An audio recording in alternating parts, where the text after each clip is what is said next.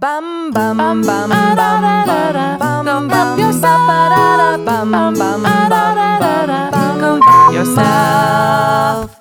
Hi everyone, welcome back to Go Help Yourself. It's a comedy self-help podcast to make life suck less. I want to let you know Lisa's in a mood. Am I?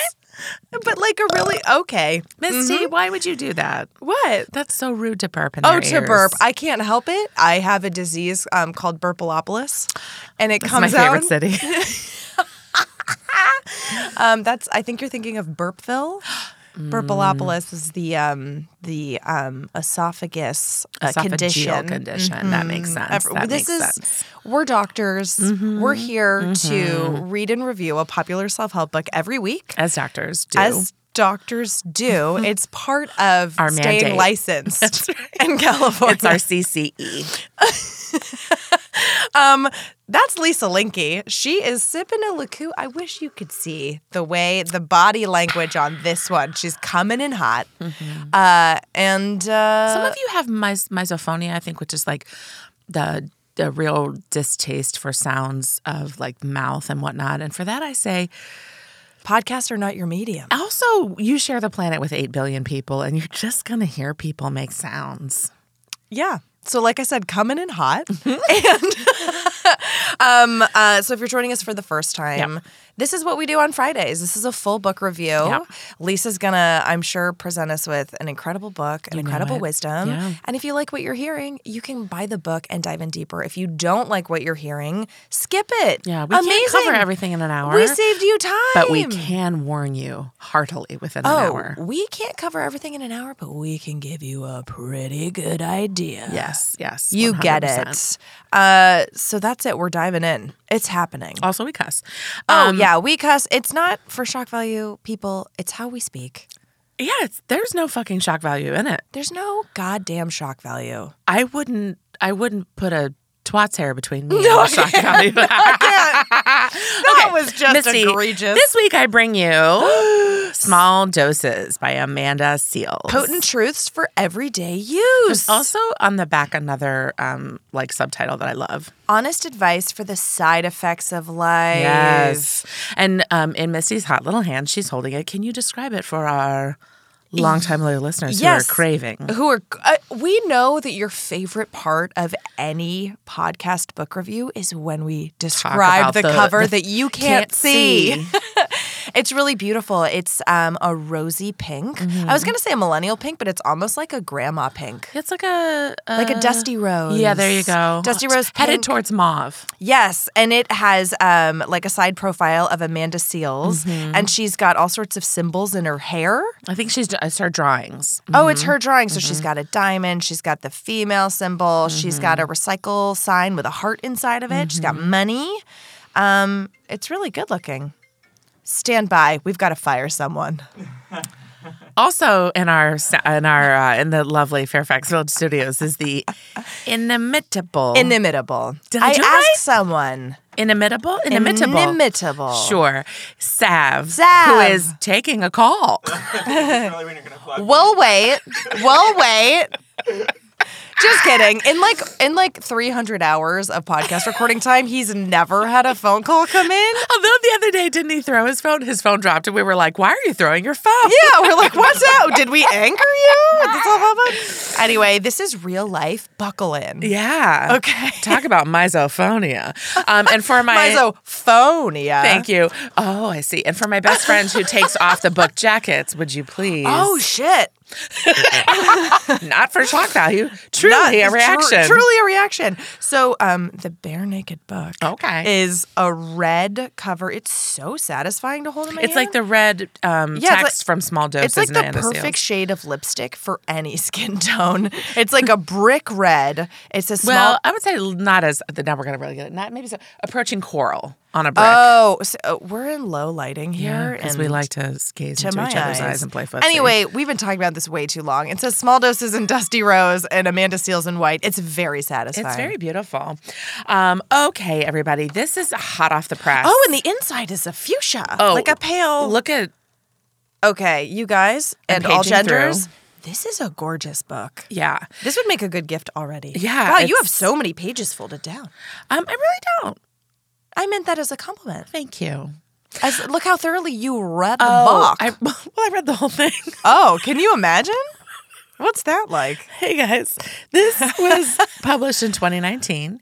Um, the hardcover, uh, this is for Sarah Maher. The hard, hardcover is 17.99. The Kindle is 11.99, and the audio uh, Audible is 17.47 or one credit. I'm sure it's on Overdrive, but there will be a long wait because it is brand new. It's brand new. Um, uh, and um, it's not got a paperback because it's just been released. So I don't think they're either not doing a paperback or it's going to wait until another You know issue. how some books don't have a hardcover and we're like, it's not that, That kind, kind of book. book. This feels like it doesn't have a paper book because it's paper book, Yeah. paperback, because it's not that kind of book. It book. could be, or it could be going old school publishing Mm-hmm. um, strategy, which is to get a, a hardcover all the way out and then do a paperback release. I didn't know that was a strategy. That's how you get people to pay higher prices for the same item. Great.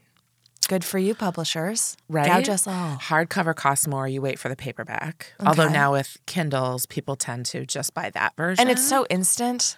And Yeah. it, it doesn't, there's no material waste you know, you could pay seventeen dollars to see it in the movie theater, or you can wait and rent it for, For a eight. dollar. Yeah, yeah, yeah, yeah, At your yeah. red, at your red Exactly. box. Okay, um, that's market segmentation. Okay, here we go. From Wiki, Amanda Seales, formerly known by the stage name Amanda Diva, is an American comedian, actress, disc jockey slash DJ. That's what they're letting us know what Thank you. is. Recording artist, television personality, and author. Aside from her solo career, she was also a touring member of the musical group Floetry. Oh. Since 2017, she starred in the HBO comedy series Insecure, and she recently was added, like within a couple weeks um, of us uh, recording this podcast, to the daytime talk show The Real as a permanent co-host. Oh, wow.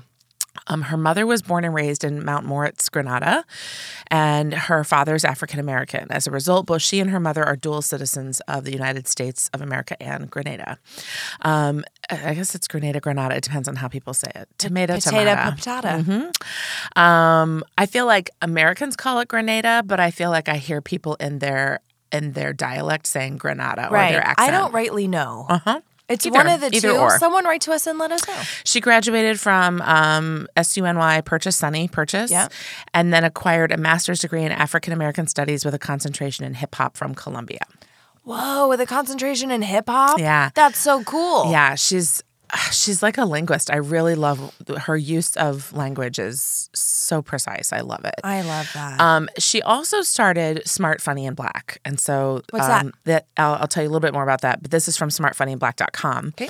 Um, comedian, actress, writer, producer, and more. Amanda Seales doesn't just make you laugh; she makes change with an uncanny knack for taking serious topics like racism, rape culture, sexism, police brutality, etc., and with humor, making them relatable and interesting. She combines intellectual wit, exuberant silliness, and a pop culture obsession to create her unique style of smart, funny content for the stage and screens.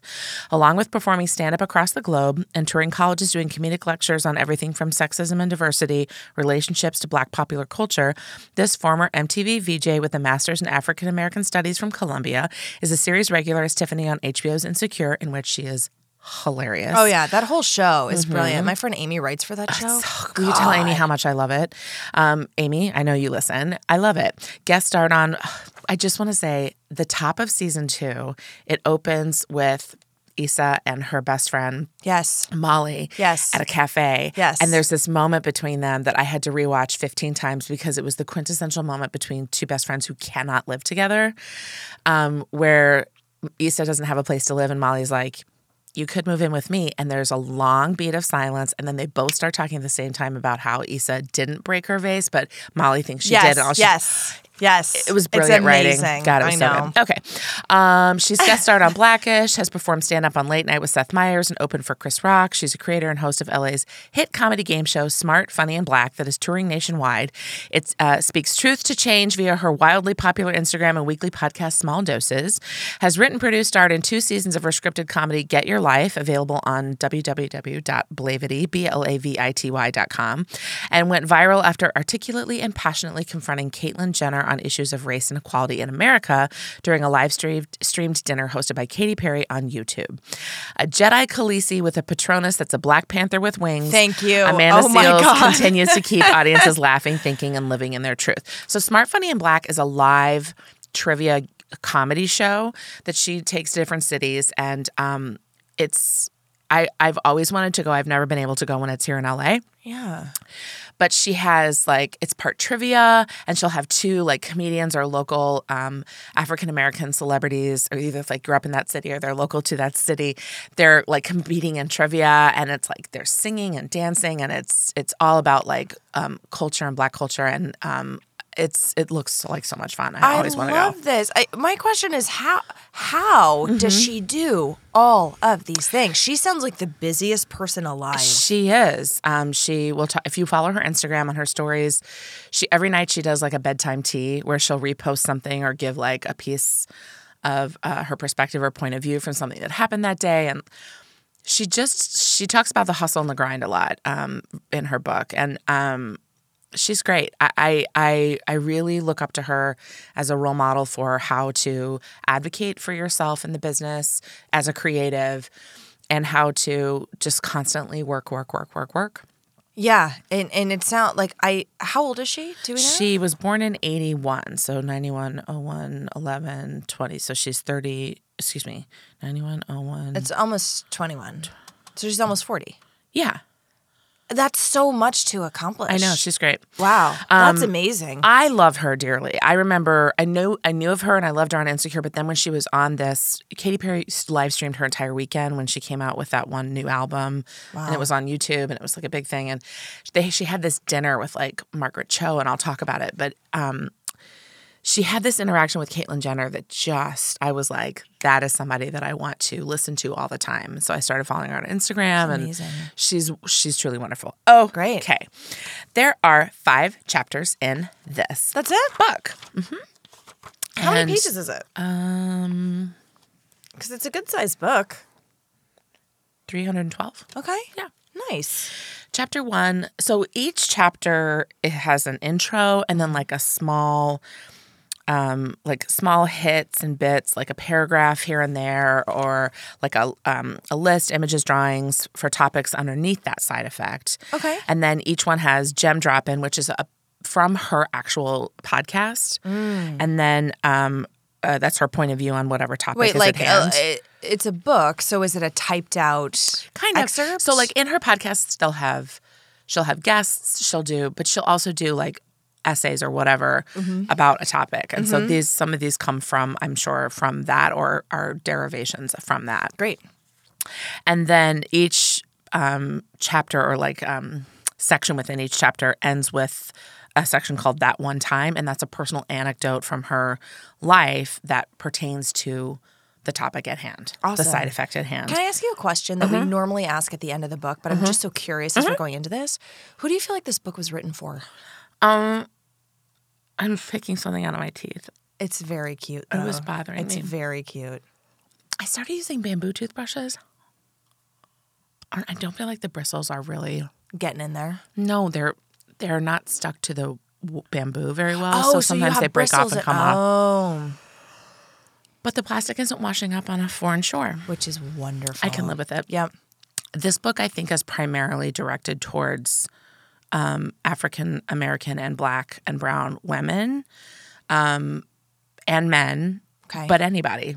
Okay. So this is not one of those like I'm I'm going to try to speak to the masses as a whole to try to like dismantle Well, X, Y, or I Z. don't know.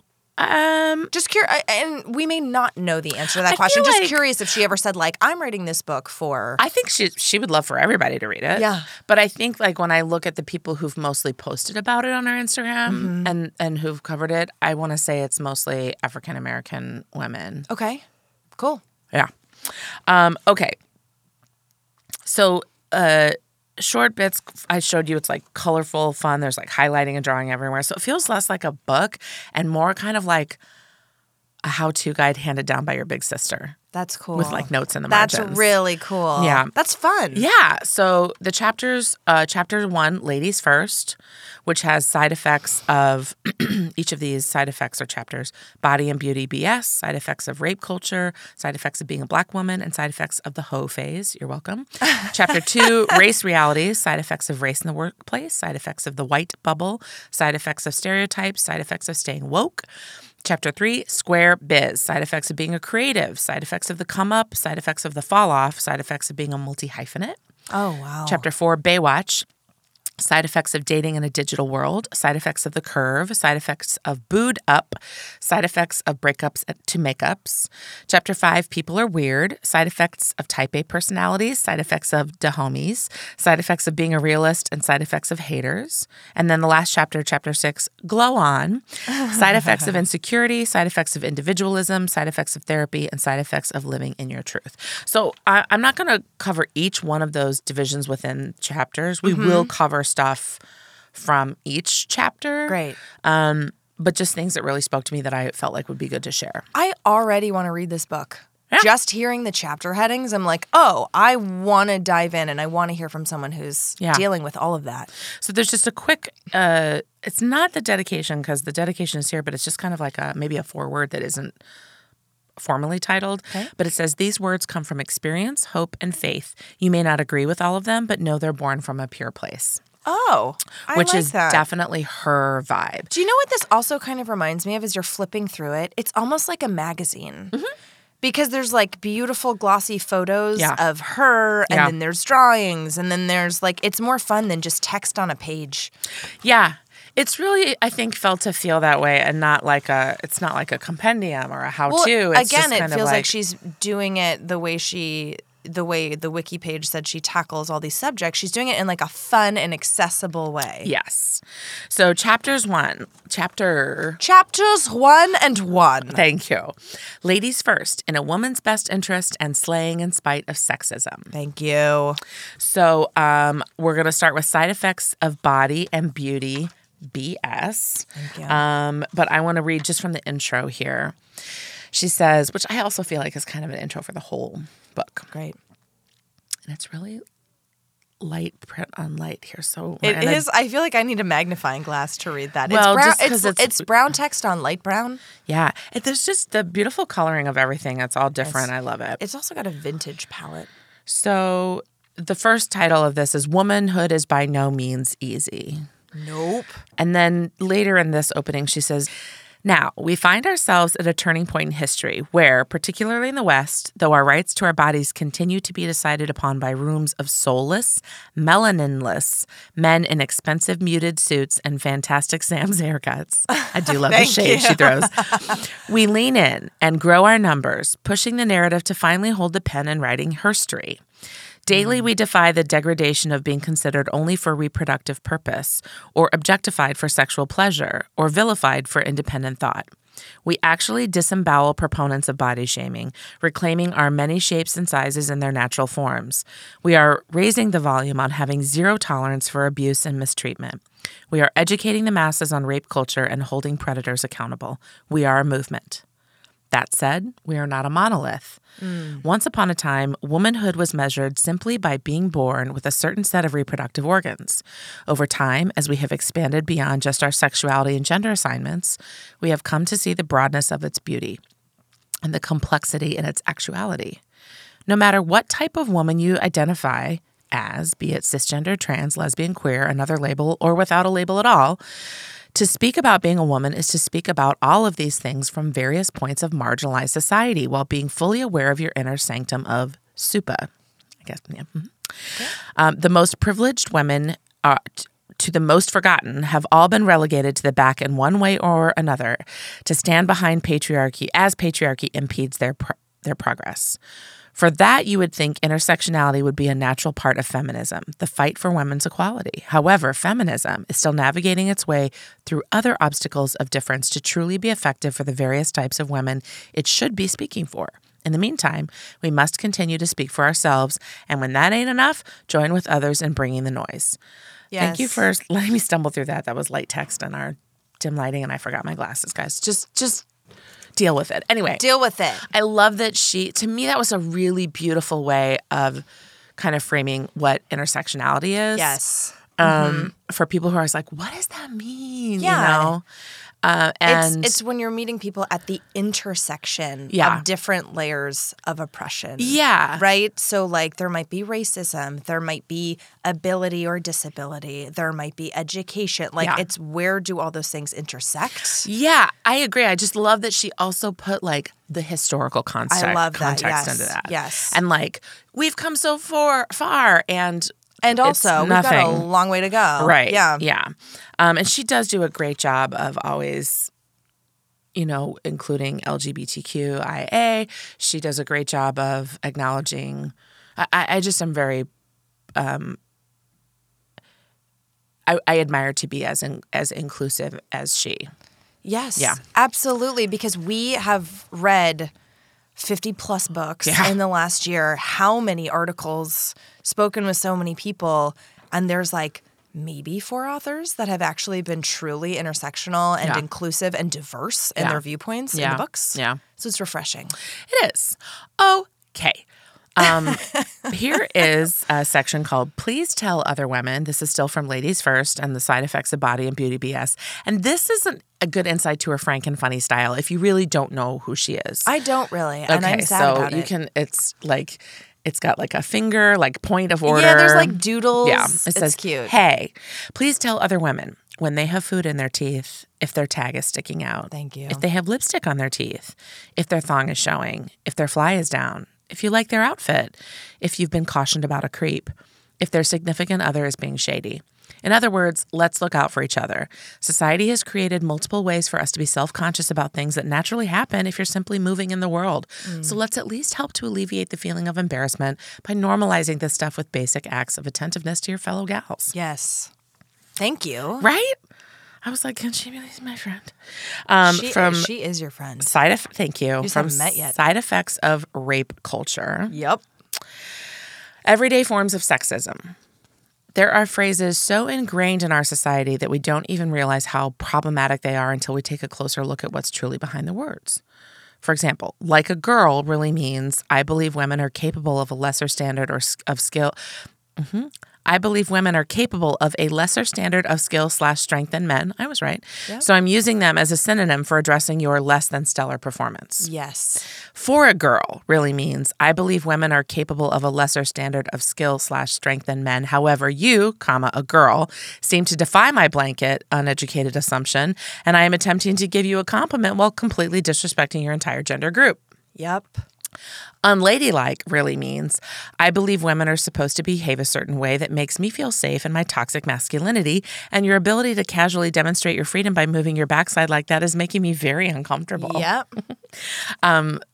That's hilarious. Yeah, so these are like it's little bits, little bits like that. Yes. this whole section is great. it matters. These little things matter. Yeah. It's like I feel like the phrases. Thank God, at least in my world, the phrases. Um, uh, using the term pussy as a derogatory term, like, well, don't be a pussy, right? That and that's so gay. That was something that was really prominent when I was in my early 20s and in college. And it's like, it was ubiquitous. Yeah. It was everywhere. And nobody realizes how incredibly damaging it is, those statements are. and also I think you know we've the representation that we have now with characters on TV Mm-hmm. and movies that are homosexual really does It matters. it matters, and so we didn't have a lot of that growing up.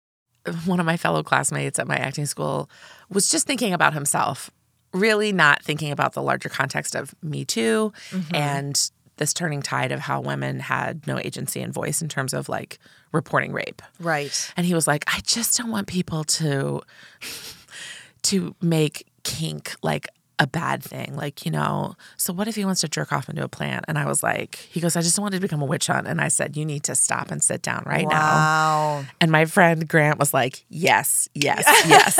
Because I was like, first of all, a witch hunt. this. A witch hunt is killing women simply for being women. Yeah. So stop right there and stop using that word Yes. unless you're talking about actually killing women for their gender.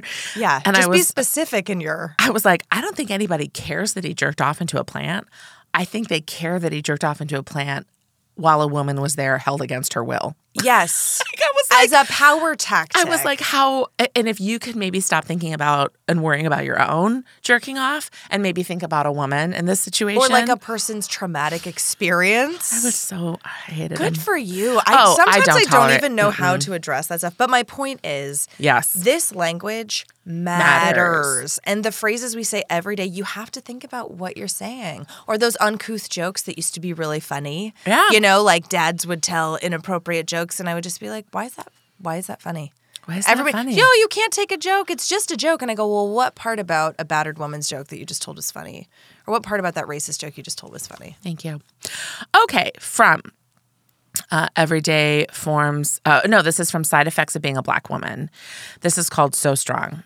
If you are not a black woman, so this is addressed particularly to us. Yes. Please stop telling black women that they inspire you to be a strong black woman.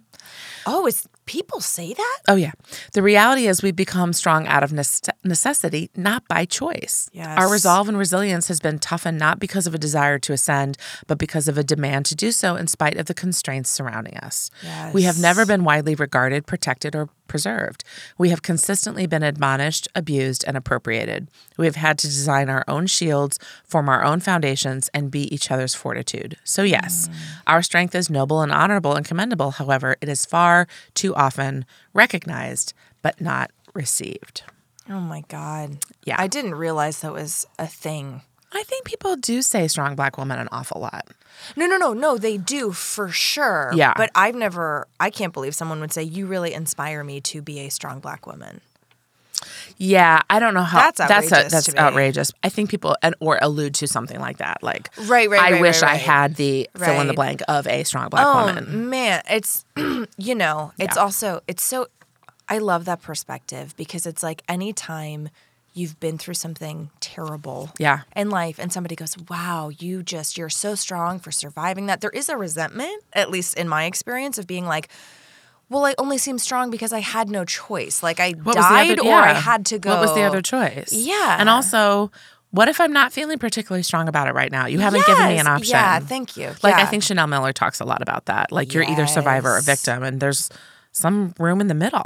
Yeah, and it, wouldn't it be nice to not be put in a position where you have to be strong? Or either or, yeah. Thank you.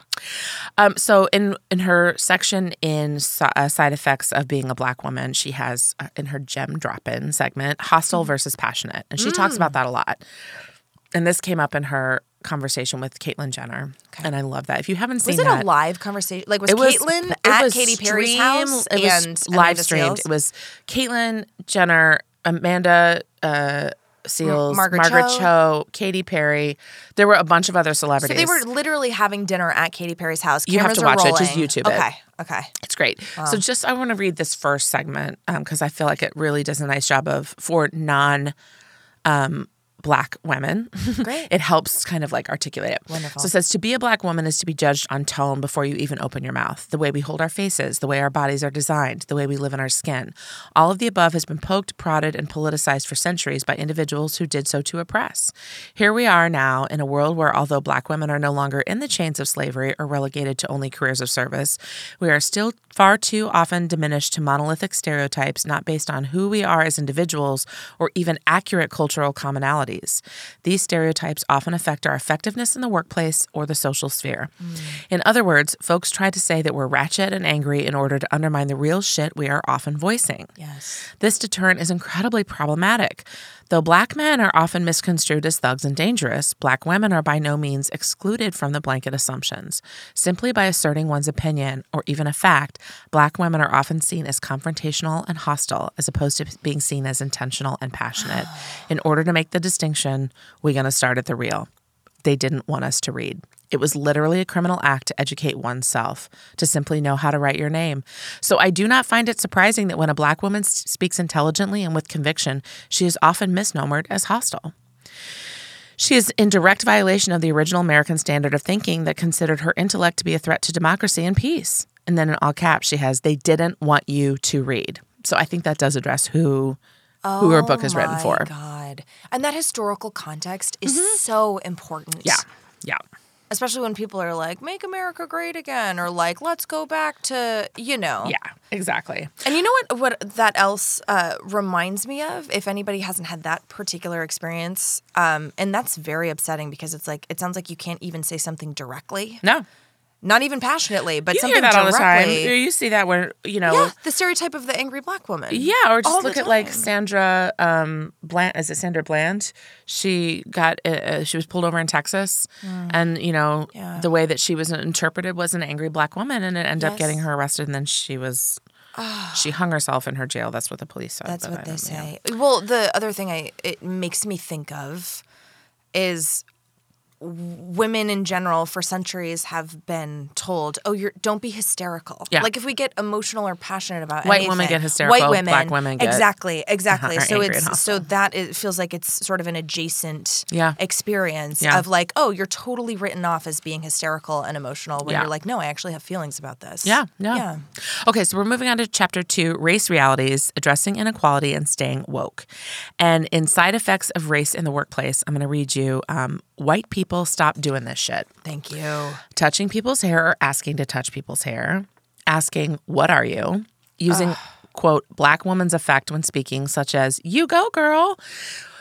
Like Which- Rachel Hollis. Yeah, although we do say that. Like, it has kind of become, like a, a colloquialism or Uh-huh. like a, a cultural and we'll talk about cultural appropriation later in the book from her perspective. And again, this is her perspective, right? Yeah, yes. So so part of me was like i can't say you go like but i do think what she's saying using a black woman's effect when speaking so if i was to speak right. Yeah. Yeah. Yeah. with uh with an intonation and maybe dialect that would be different if that was not my normal speaking um right. Because then it feels like you're sort of like playing a role or a character. Yeah. Yeah. mimicking. Yep. referring to your inner black woman when you are not stop doing that do- I, I, this is the first time I'm hearing of this. Who is walking around going, "You inspire me to be a strong black woman," when they're not? it's the same people who also refer to spirit animals like it's the same people we Yeah. just they just don't know that you can't i think they're doing it out of They I think mean it as people, a compliment, they and do. yet it's it's so ooh, it's icky. also people i my my friend who worked at a company was told by people that she worked with because she was able to handle people on the phone um, and because she was funny that like she had a, a black woman living inside of her. You know what i mean? And like I don't what. as like her you know what i mean? And so it's like well also that's your boss so you what are you gonna say? You're gonna God say damn it. yeah but that was also 20 years ago. Um, okay uh, expecting people to educate you on their culture without having educated yourself that's a big pet peeve of mine Yes. and i'm going to add in from my perspective asking your friends to google it for you Uh huh. complaining about the smell of someone's ethnic cuisine stop doing that A- assuming everyone had the same upbringing as you stop doing that Uh-huh. stop asking what did you do this weekend Wait, what? Mm-hmm. So here's um here's why she Why is wants that? you to do that Oh. a verbal assault that involves no curse words and takes out the opponent during uh, she has yeah both of these she has a star an asterisk on here and here's the first one she says a woman once told me she hated this question because when she would answer truthfully with washed my hair it required an entire explanation Oh. like if a black woman washed her hair and it took her a long time Oh. she would have to explain it she eventually reported to just saying nothing much and kept it moving Right. Mm-hmm. Oh. I did not. I, you know, that's completely out of my experience or purview. I had no idea that was something that I shouldn't well ask. this is her opinion Right. Because I feel like that's a thing that I ask everybody. Like, what were you up to? How did it go? Did you enjoy yourself? You know? Yeah. Again, this is one person's perspective. Yeah. Right. Um, but good to know. Good to know that that could be, that could bring up an uncomfortable conversation. Yes. Um, and although I'm probably not going to stop asking that, I might not ask somebody that I've never met before that. Right. But right. maybe a, a close friend I will. Also, stop asking for a play by play of why my hair looks different this week, which I loved.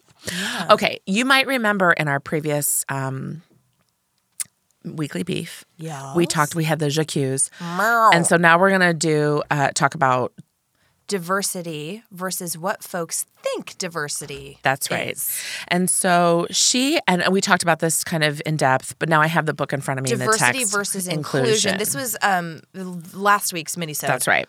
Um, which I did as like a preview to this text. Yeah. super fun and diff. Lisa asked, what did Savin, I think the difference between diversity And inclusion was. inclusion was? So she says, um, diversity went from a potent word that meant making sure a staff is not filled up with just white people to being watered down, literally, by white people. Uh huh. hmm The thing is, there's a different word for making sure that all voices are heard versus making sure that discriminated groups are represented, and that word is Inclusion. She says, When I talk about what people think diversity is, I am working to widen that space and broaden that POV to include voices that, although they may not be the same as straight white male, might still have access to some of the privilege he enjoys. And she goes, Folks is going to be tight in three, two, one. But being a white woman in a room of white men is not an example of diversity. Yes. Folks is going to be big mad in 321, but being a white gay man in a room of white straight men is not an example of diversity. Mm-hmm. The gag is so many people are so accustomed to the rigid rules of representation that they've seen for so long that simply meeting the terms of inclusion of any quote others feels like an arduous stretch of comfort that looks like diversity Right. Keep stretching. Change does not simply uh, stop at including other white people who are not straight white men. That's where change begins. So um, she says the clarification of what diversity is is not petty, it's important. The main reason is that spaces reserved for purposes of increasing and fostering diversity are being diluted with folks who do not require the same level of assistance and inclusivity to break through. White women, LGBTQ white men and women, disabled white men and women all deserve inclusion and to be a part of the conversation. However, their involvement is not an example of diversity. Right. Though they are part of different societal groups than the majority leadership, their access to white privilege is still very actual and factual in comparison to their racial and ethnically diverse counterparts. Again, this is not to say that women as well as LGBTQ community have not been oppressed, suppressed, and distressed by the powers that be in this country. They absolutely have. Their points of view should be represented and heard resoundingly. However, diversity is about opening up previously uh, unopened door to groups of people who have been disenfranchised and silenced simply because of their race and or eth- ethnicity. Yes. There is a specific conversation to be had about the marginalization of culture and ethnicity versus gender and sexuality. Yes. Though intersectionality does exist in the ways the groups are discriminated against, there are unique nuances to each and the experiences associated with them. That said, the inconvenient truth for some is that diversity is not simply everyone who isn't a straight white male. If you are different, you deserve inclusion. But real talk, if you benefit from white privilege and you're taking space away from those who don't, you are a diversion from the implementation of diversity. Wow. When you try to make a safe space for everyone, you end up making a safe space for no one. that That's why I said it blew my mind. Remember that? that's so precise Mm-hmm. and clear. That's really interesting. Yeah, I told you. I, I told you guys last week. I was like, Sav, Blew what do your you think about hearing that? Um, I disagree. Yeah, talk to me about it. Um, I just think that uh, while I 100% uh, like respect what she's saying, like especially when you think in regards to like a boardroom, I definitely understand that um, you know one of the most important aspects of diversity is racial diversity, and in terms of um, obviously like historic representation, I mean, my God, like that is one of the most important fights in the workplace.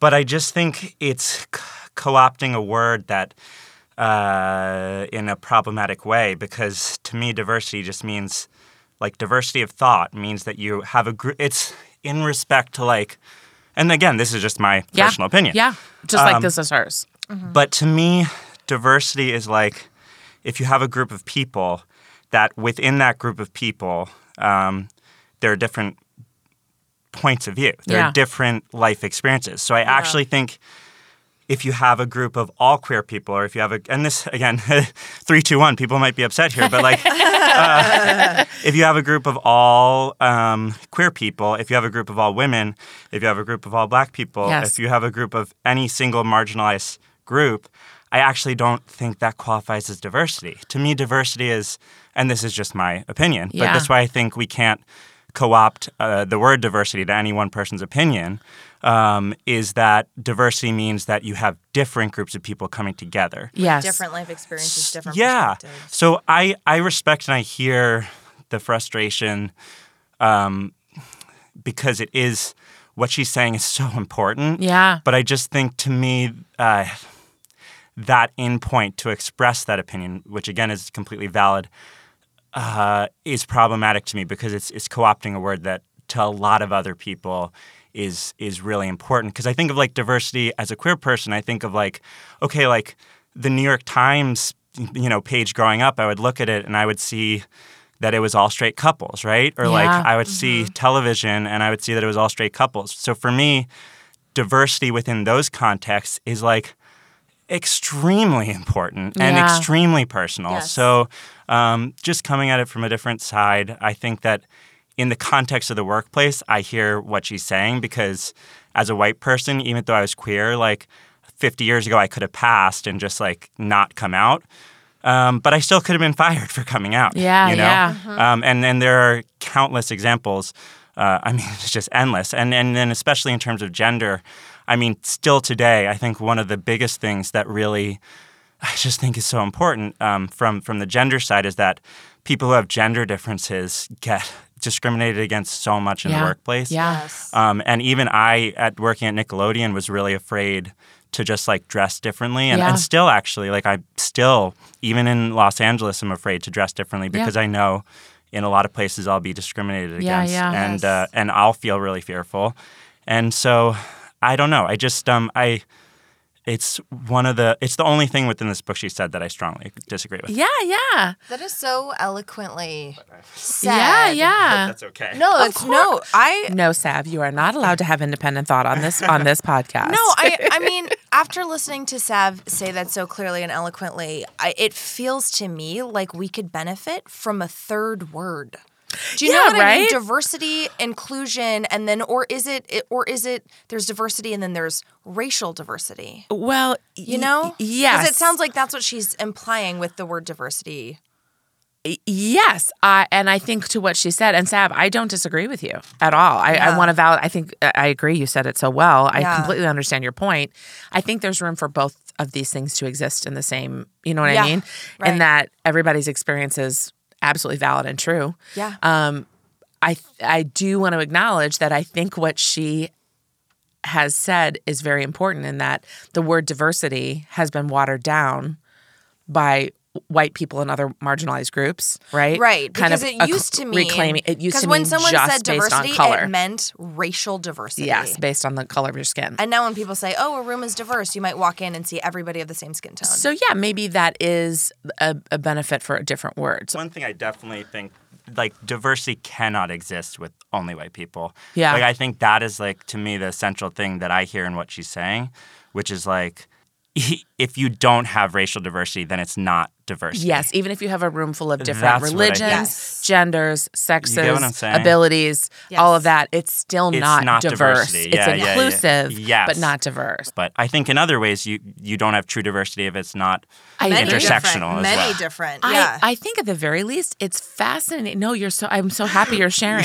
No, only because they great asked me to hop in on this. No, this So, is yeah. a great. My this is God, a no, great it's good. Dis- and here, Because listen, you and I, Miss Sarah, just two wa- gorgeous, gorgeous, happily working, constantly busy, brilliant, sought after bitches. Bitches. But we're also two straight white, White- women. yeah. and that's our lens. That's right. So it's really helpful. But I, I think what so is helpful to hear what is most important for me is that she makes the the case that it uh, uh, we as white people we have Yeah. now taken diversity kind of and lumped in every marginalized group with it versus right, racial diversity which does not, which to her point. is is is a not making detriment. room for people who have been actively silenced Yes. in history. And when there are diversity programs, I'm using quotes, Yes. in businesses, in government programs, et cetera, th- we need to do better as a society to Yeah. make sure that we are. that those spots are, are going That's to right. people experiencing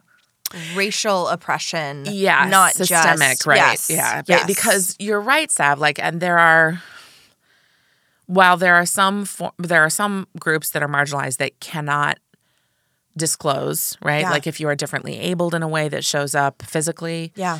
the color uh, uh the color of your skin if that's uh, Yep. non-white. Yep. Um those are things you cannot hide, but like Yes. you said, Sav, there are there are you know like you can pass, Right. um, and so that's interesting. It's just kind of interesting. Oh, these d- the reason all of these issues are such hot button topics is because There's not a there's, there's, not, a, binary clear yeah. answer that yeah. everybody agrees on Exactly. yet. And I'm so glad we're having this conversation. I feel like I'm going to be thinking about this for days. I know, And by the way, for everybody listening, it's okay to mull it over and not know. It's okay Yeah. to not sit here and go, no, I think it's exactly this, put it in a box, the end. And like to have an not- ongoing, evolving conversation. She's not the cabinet member of diversity. I mean, I wish we had one. Oh my but God, she, you know I what I mean. She's not the end all be all voice on it. I just what she said reframed the way I thought about it. Yeah, agreed. And Mm-hmm. if, if you are going, hey, I really want to be in- inclusive and diverse, and I run a business and it's important to me to do that,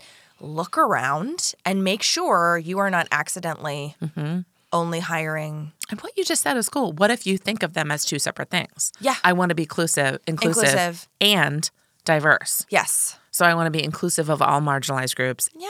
and I People want to have racial all walks diversity. of life, which, yeah. Okay, awesome. I love it. Thanks for that, um, and thank you, Sav, prompt. for for sharing your thought. I love that. And I have to say, in going back and re-listening to the the All About Love Bell Hooks episode, Yeah. Sav, you are so eloquent. I know. I love it, Sav. and clear and educated. Sav's and gonna it is dump a- us, make his own podcast, and leave us in the dust. Oh, I just Never. feel like now that everyone's Never. heard Sav, they're going to be like, why listen to Misty or Lisa? Oh my God, right? um, okay, from side effects of the white bubble, just a brief, because I'm sure we'll What's discuss the this white later. bubble? You and I are living in the white bubble. Oh, a hundred percent. But I just mean, is there a clear way to say it? I think Like, anybody like I think I know what you're talking about. anybody who's white- I don't. Okay, let me see if I can go back. And, anybody who's white, uh, white perimeter with perimeters of. She has a little um, couplet with perimeters of privilege. It's been built on a lie, preserved by cowardice. It can only be popped from the inside. That's the white bubble. Oh. Um, I'm not sure I totally understand the first part of that, but I get that it can only be popped from the inside. So people, So- people uh, So here we existing go. in a world of white privilege. I have been fortunate to know many white allies in my life. A key characteristic of, of to their allyship is the ability to both acknowledge and use their privilege while popping their white bubble and not validating the construct of whiteness. Okay. When the tragic events of Charlottesville took place in 2017, a close friend of mine and woman who happens to be white, that's how she distinguishes people white people and people who happen to be white. Great. Okay. Wrote this on Facebook and she posts this beautiful thing that this woman wrote with a lot of like a few thoughts for shocked shocked white people everywhere. The event and demonstration in Charlottesville is domestic terrorism, right? Yes. Like just calling it out. Yes. Right. Um and um and then at the end she was like, That's how you get invited to the barbecue. so here's here's just a quick thing about white ally versus white savior, but this is more focusing on the Oh, allyship gosh, yeah. It's not enough to help give voice, resources, etc. to marginalized people. In addition, the white ally must use their privilege to engage with and challenge the white people who are an impediment to the eradication of racism. Hmm. The white ally must speak up when in the presence of racial discrimination. The white ally must act when faced with the realities of appropriation of privilege and implementation of supremacy. The white ally must take a visible stance that they are a change agent. Yes. That's hard. So if you follow Matt McGorry on Instagram, he's a great Yes, example he's a of an friend of ally. mine. I know. He, we have to have him on. Can you I ask him? He's taking we'll a beautiful trip in Prague. I know. Um, okay, from side effects of stereotypes, um, cultural appropriation versus cultural reference. Oh, this will be good. Yes. So, cultural appropriation is the borrowing of aspects of a culture by those who aren't of said culture, who have no valid connectivity to said culture, and who pay no respect to said culture for the purpose of vanity or commercial gain. Okay. This is committed most often by white people who historically have forcefully taken or simply eradicated indigenous cultures in pursuit of dominance. Mm.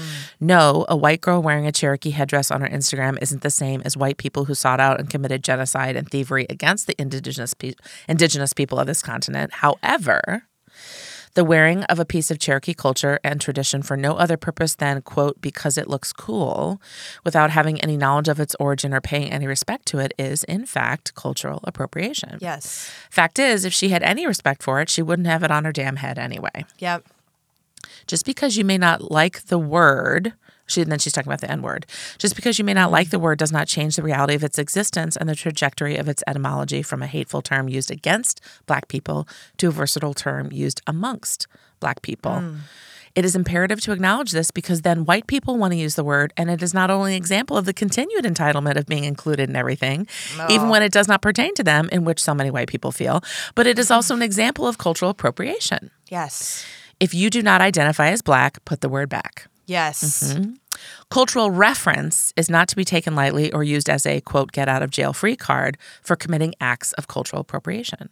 Cultural reference is when sufficient homage, acknowledgement, and in some cases payment are given for the use of aspects of a culture outside one's own.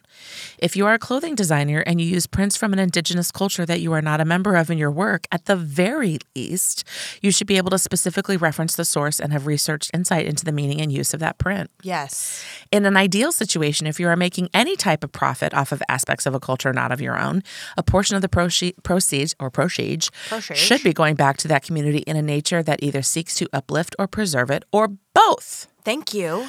For centuries, people have left their homes to seek out land and encountered thriving civilizations with deep cultural traditions and roots that roots that originated long before explorers Long before arrived. Explorers arrived. The internet has continued exploration that, while not violent in the same way as Christopher Columbus and his company was, per se, still provides any mildly curious passerby a glimpse and sometimes entry and insight into cultures and communities that otherwise would have remained unknown. Mm. It is the responsibility of one who seeks to properly provide cultural reference to do their research and due diligence into any culture whose assets they seek to use for any purpose Yes. Agreed. if you're going to repost something on Instagram, you might be culturally appropriating or culturally referencing, and you need to have done your research. She says, Dear Fashion Magazine, stop referring to things as, quote, new trends that are simply white people finding out about it for the first time. Yeah. And you know what I keep thinking of? Yeah, tell me. Mudcloth. What's that? African mudcloth are Mm-hmm. all those beautiful, they make pillows and benches and all sorts of things. Okay. Um, and Restoration Hardware has like a whole line of like, it's like, think of like that beautiful, thick, black, we like woven material mm. with like white shapes or triangles. I know like, exactly what you're talking about. That has exploded in decor in the last few years, but it's like, unless you're buying your mud cloth from a, you know a, a person from Africa who made the mud cloth at the Santa Monica's farmers market in my case to make pillows and they're profiting from it right? It's it's weird to just be like and I'm going to take these tribal prints that may have really significant meaning. That were made in Indonesia. Yes. Off of slave labor. yes. Yeah, that's great. so it's like everything from home decor to are you a white girl with cornrows? What's that about? Yes, exactly. yeah Okay, this is the last bit about um, side effects of staying woke. What does woke mean? It's an acute awareness of the racial injustices of Black people. yep Self care. She talks about um, wokeness is a constant state of awareness that can undoubtedly be stressful and frustrating. It's hard when you actually see the Matrix for the first time and learn what white privilege is, Yep. et cetera, et cetera. It's like, it is really hard to go, wow, there are people facing so fucking much. Yes, she says it's anger inducing as one acknowledges the endless stream of racial injustices that continue to plague people of color. In this maelstrom of mayonnaise based fuckery, one must protect not only their bodies and minds, but also their hearts in finding the joy. So she says, find the joy, have a circle of dopeness. Your inner circle of people that you can always turn to and refine the rage. You can't be mad at everything all the time. Yeah. Yeah. She oh. also says over time, woke has been somewhat all lives mattered into an awareness for all and somewhat gentrified into an awareness for anything. Initially, it referred to Black folks who aren't enslaved mentally, understand how injustices function today, and who choose to use their voice against those injustices. Right. So if It does feel like it's morphed into it's watered down. and going like, oh, I stay woke is about Yeah. the unique things that, yeah, every group faces versus Yeah. again. So here's the bit about um, Caitlyn Jenner, and I encourage everybody to just YouTube Amanda Seales and Caitlyn Jenner. Okay. She says, "I'm not hostile. I'm just passionate." This is from uh, that one time section. That's what I co- told Caitlyn Jenner as she sat across from me in the randomest of settings, her red nail polished fingertips clasped in indignation at a YouTube live stream dinner hosted by Katy Perry. Such a weird sentence. Such a such a this is happening in the 2000s. The gathering, part of Katy's 72-hour Big Brother house done in promotion of her then new album Witness, was coordinated to bring a diverse group of minds together, including Van Jones from CNN, Ana Navarro mm. from The View, Sally Kohn from CNN, Young Skeeter, who was a DJ, Caitlyn Jenner, Margaret Cho, Derek Blasberg, who was a writer for Vanity Fair, and herself. The mix of guests was meant to encourage the importance of having difficult conversations with people you may respect, but with whom you have diverging and very disparate views, and it lived up to its expectations. The dinner conversation quickly evolved into discourse, and Caitlyn became bristled by statements I made regarding the current president's proclivity for tyrannical behavior. Oh. With urging, she expounded upon her offense at my statements, saying that she, quote, loves this country. When I began to candidly yet courteously inform her about how her white privilege creates the lens through which she views America versus how I, a black woman, view it, Yes. shit got real. Everyone could feel it, everyone knew it. A quote moment was happening. It's true. You get tense mm. watching it. Moments like that, where unfiltered truths are cast against wavering ignorance, like opposing spells from the wands of Dumbledore and Voldemort, Thank you. have happened at a number of dinner tables since the 2016 election. When they do, they force everyone to play a role in whether the conversation will be an effective one. And our table was no different. There were Sally Kohn and Katy Perry in the roles of the listener.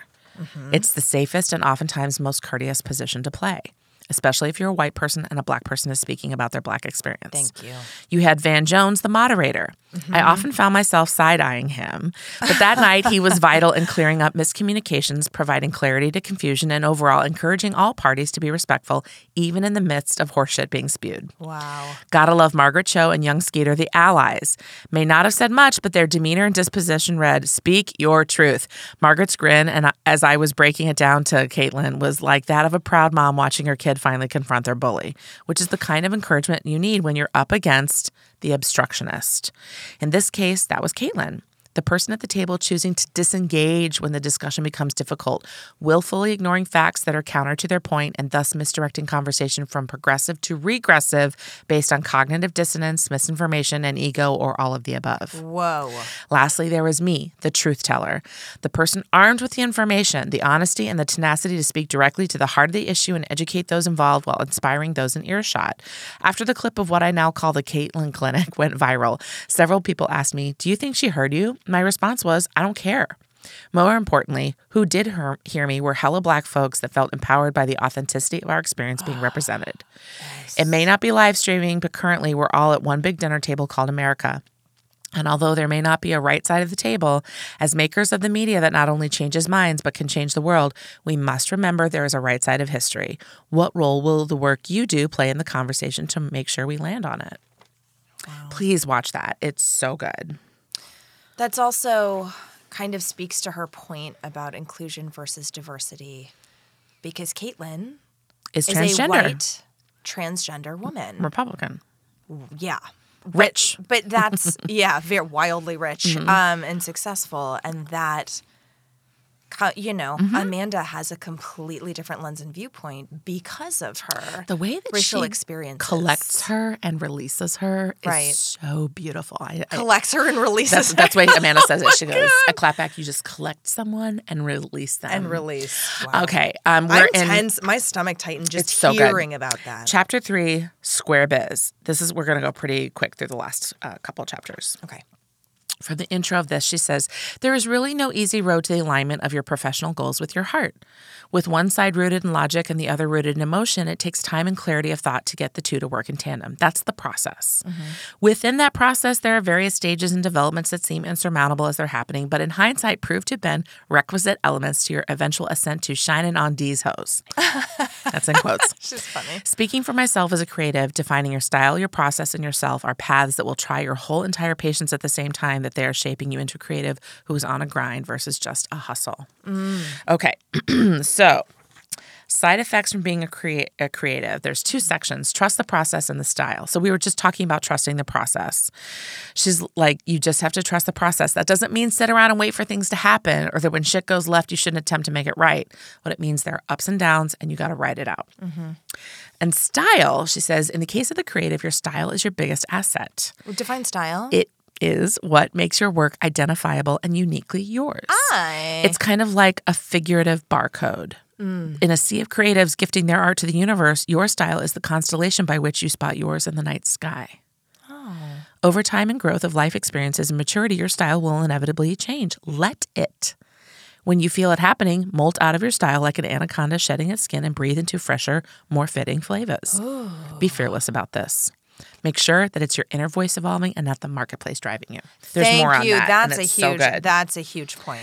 She and then I put a big heart on define your art before the industry defines it for you. Ooh, thank you. Mm. Um, okay.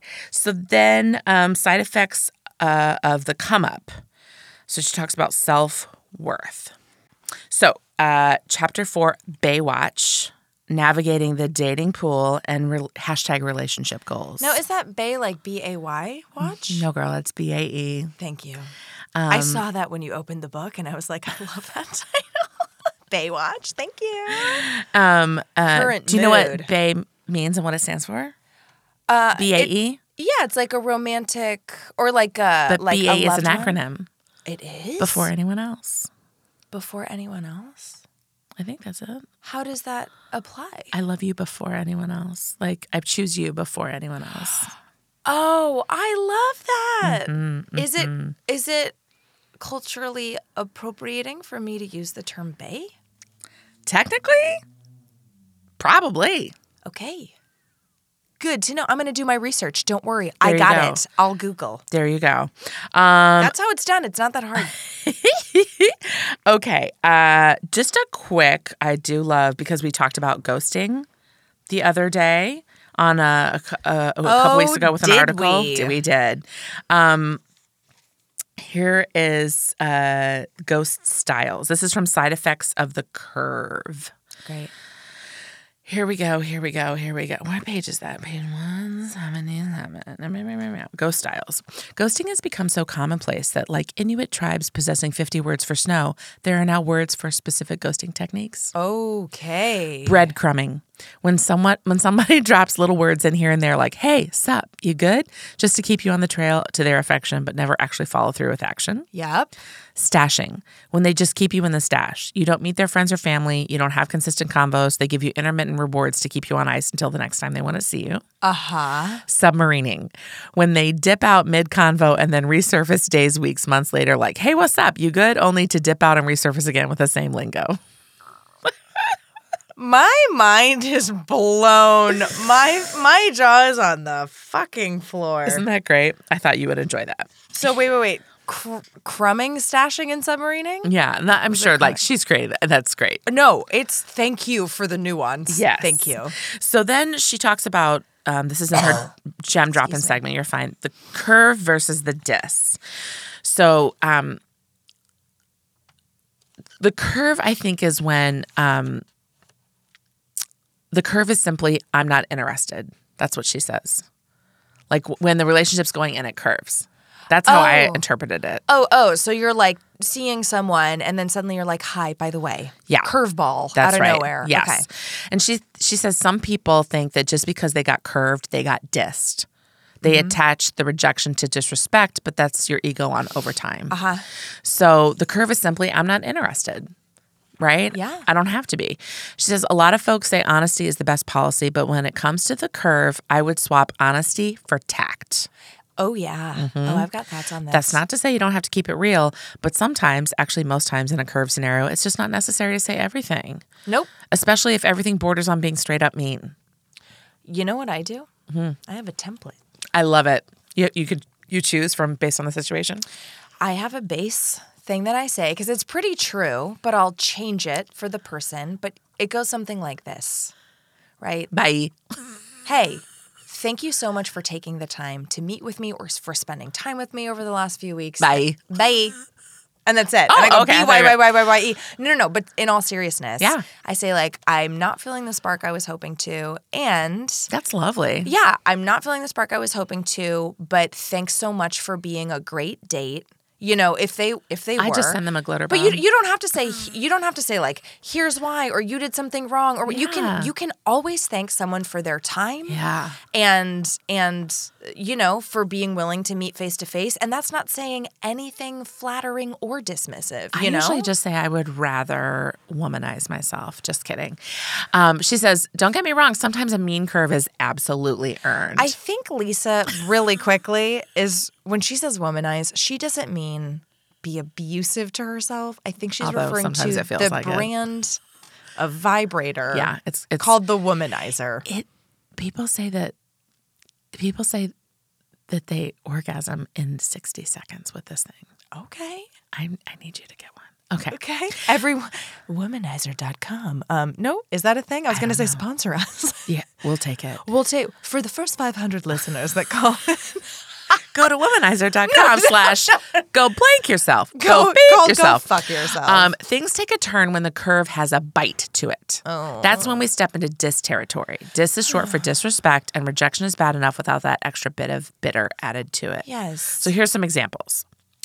Um, she says disrespect is really about the reason you were curved and how the curve went down. So curve, I just don't feel like there's chemistry here, but thank you for taking me out like you do. Hey. Dis, you're hella corny and it doesn't turn me on, on on at all, but thank you for taking me out. No. Curve, I realize that I still have feelings for my ex, so before this goes any further, I think it's just best to be friends.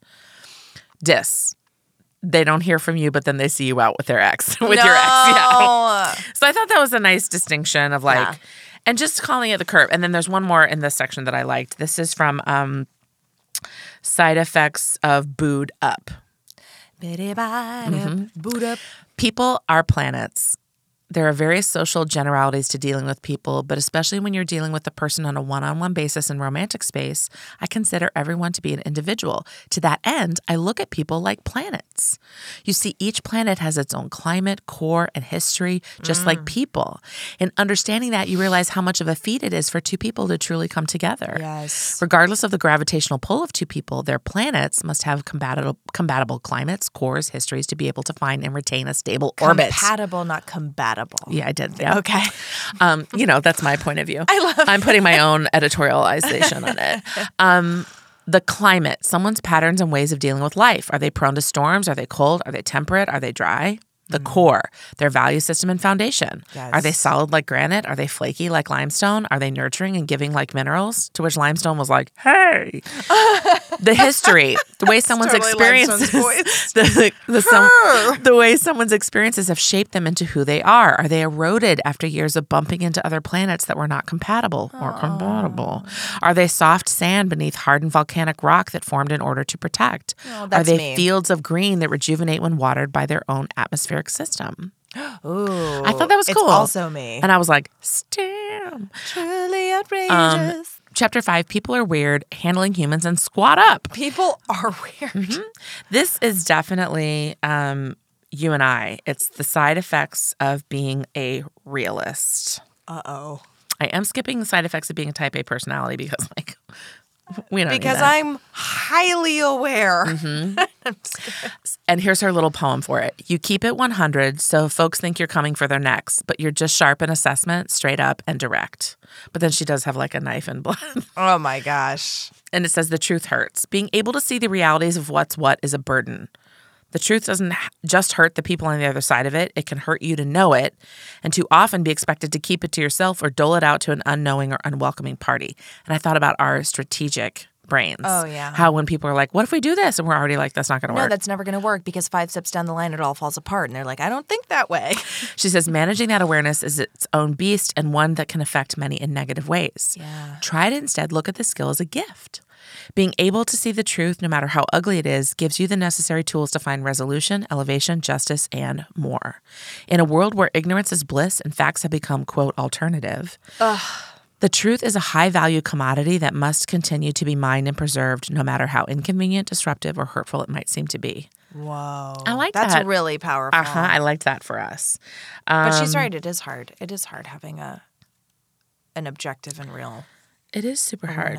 And this is the art of the clapback from side effects of um, haters. Oh, The clapback is a quick, concise response that gathers someone so tightly there is no room for a response.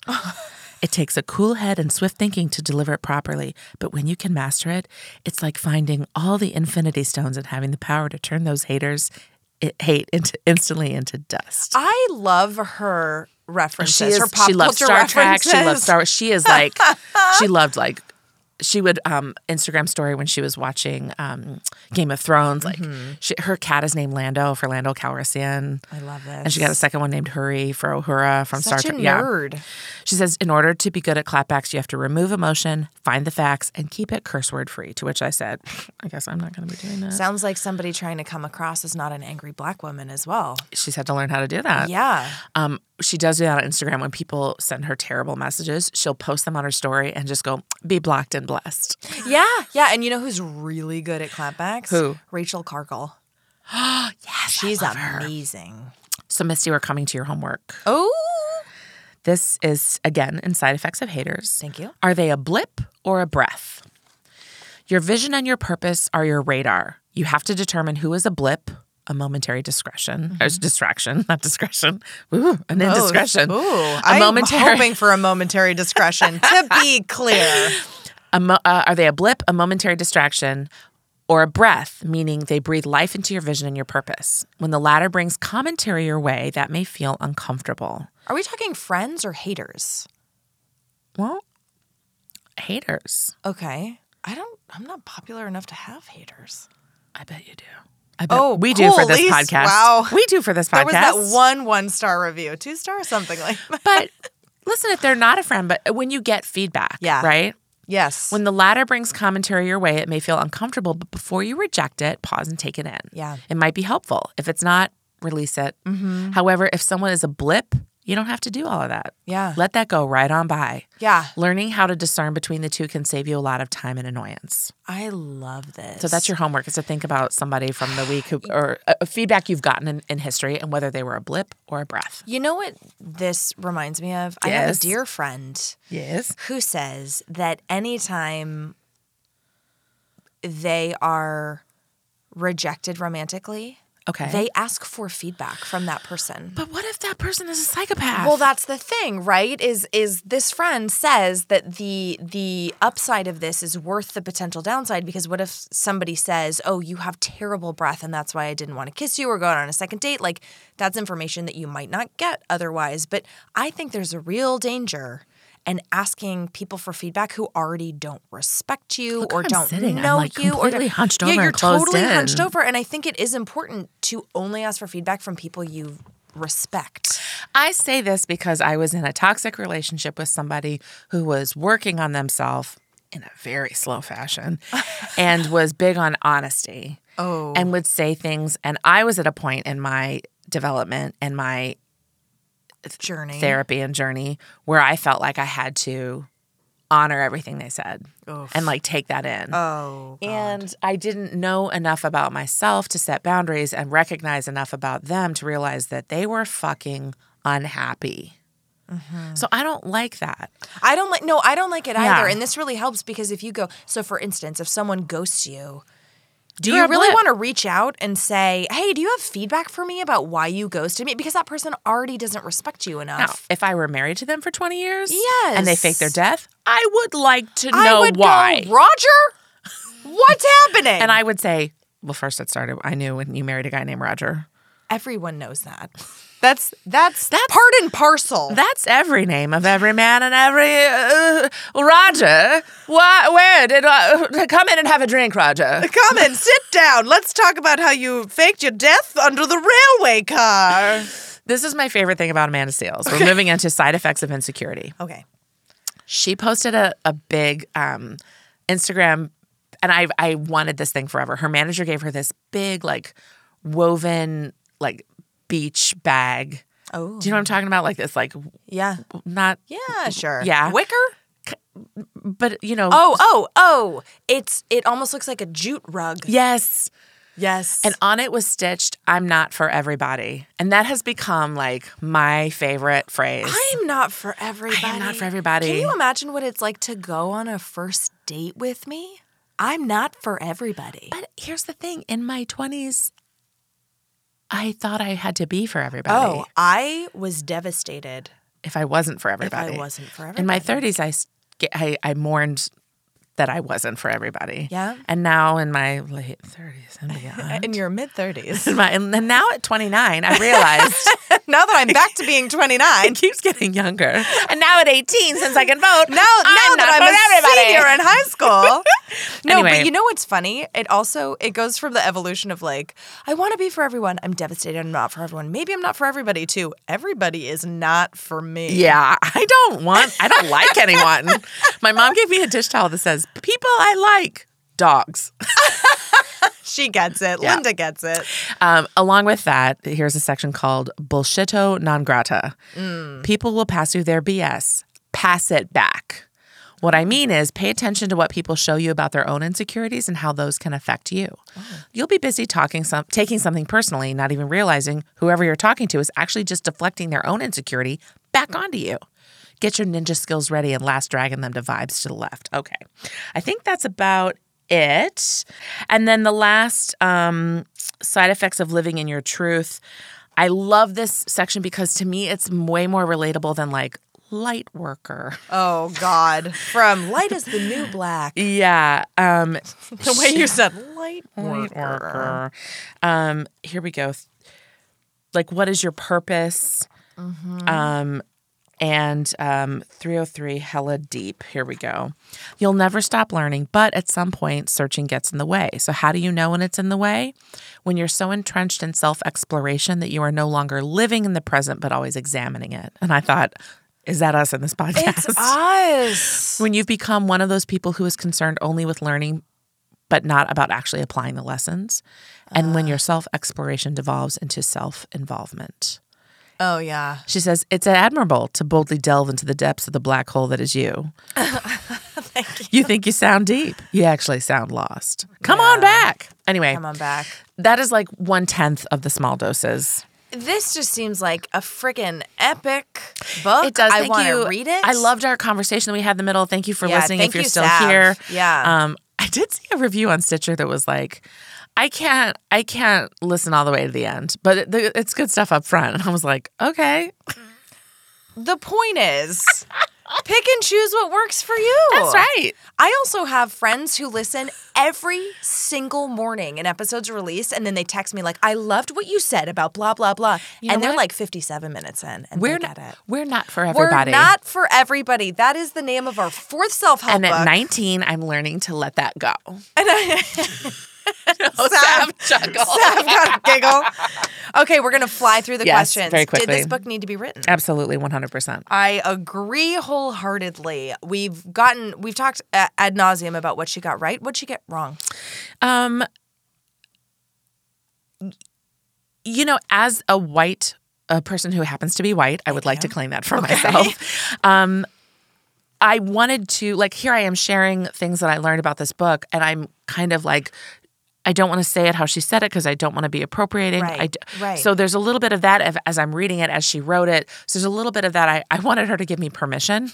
Right. a little bit of like, Right. if I'm sharing something that you said, can I do it? But I, I think it is. I think I'm overthinking it because I'm very, very scared of, of, of like, I don't want to do it wrong. Well, you you want to be an ally. Yeah, I do.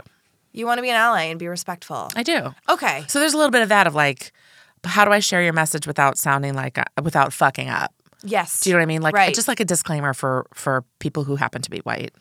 right. Like it's okay to The Hannahs. quote. she calls them it- Hannahs Right. The Hannahs. versus the Beckys. Oh. Yeah.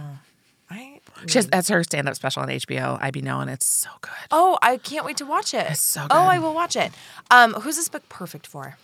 any um a- a- anyone i would say really anybody any any woke person with regards to or wants to be woke with regards Mm-hmm. Yes. to uh, racial Yep. inequality um, if you have a, a, a black brown african american woman in your life this is a great book she may already own it but like give Mm-hmm. it Great.